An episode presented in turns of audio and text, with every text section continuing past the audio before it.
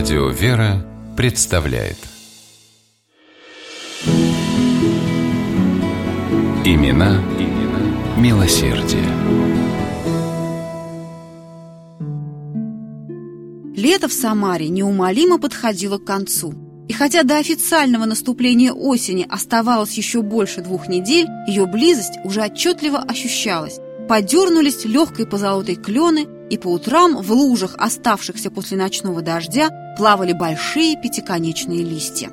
Самарская купчиха Мария Кондратьевна Санина зашла в дом с глубокой глиняной миской в руках.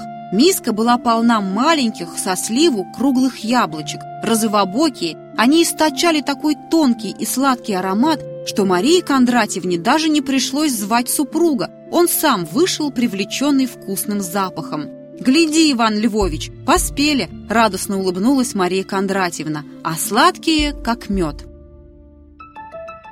Это был сорт, который супруги Санины сами вывели этой весной, привив мелкую терпкую китайку крупноплодному дереву. В результате получились фрукты, которые сегодня известны, наверное, каждому под обиходным названием «райские яблочки».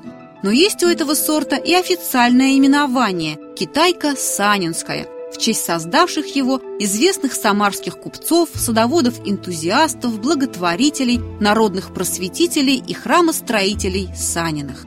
Иван Львович Санин вел в Самаре бакалейную торговлю. Его просторный светлый магазин на Вознесенской улице пользовался у горожан большой популярностью. Еще бы, залы просторные, кругом чистота, приказчики приветливые, товар свежий, цены тут же на красивых бумажках обозначены. А главное, ни разу не было такого, чтобы в санинском магазине кого-нибудь обсчитали или обвесили.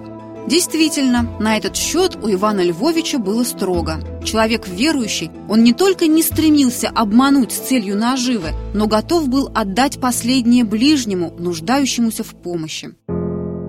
Рядом со своим магазином на той же Вознесенской улице Иван Львович вместе с супругой Марией Кондратьевной открыл бесплатную столовую для бедных. Санин следил, чтобы для приготовления обедов в ней использовались только свежие продукты, никаких гнилых щей и мерзлой картошки. Иван Львович нередко сам наведывался туда в перерыв и обедал из общего котла. Каждый месяц супруги Санины рассылали деньги по сиротским приютам Самары. На этом их помощь детским благотворительным учреждениям не заканчивалась. Иван Львович был почетным членом губернского попечительства детских приютов, поэтому всегда знал, какой из них и в чем имеет особую нужду, и обязательно помогал. Мария Кондратьевна попечительствовала Мариинскому приюту для детей павших воинов и с материнской заботой помогала всем, чем только могла. Увлеченные селекционированием, супруги организовали в Самаре общество садоводов, огородников и пчеловодов, а кроме того, приняли активное участие в благоустройстве общественного Струковского сада, одного из самых любимых мест отдыха горожан.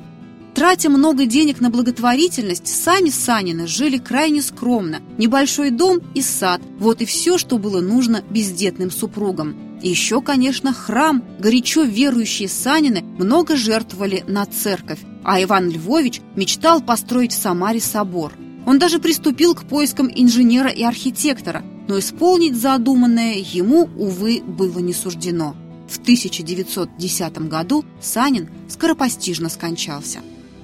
Его мечту воплотила в жизнь Мария Кондратьевна. Принимая соболезнования, она заявила, что ни одной крохи из завещанного ей мужем богатства не выронит за пределы благотворительности, и слово свое сдержала.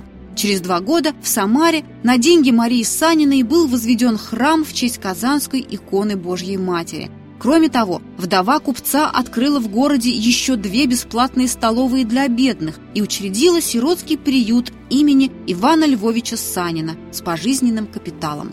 «Всякое древо познается по плоду своему», — сказал Христос в Евангелии. Яблоки у Саниных получились замечательные, их знают и любят. Но еще более прекрасными оказались плоды их милосердия. О них до сих пор с благодарностью помнят люди.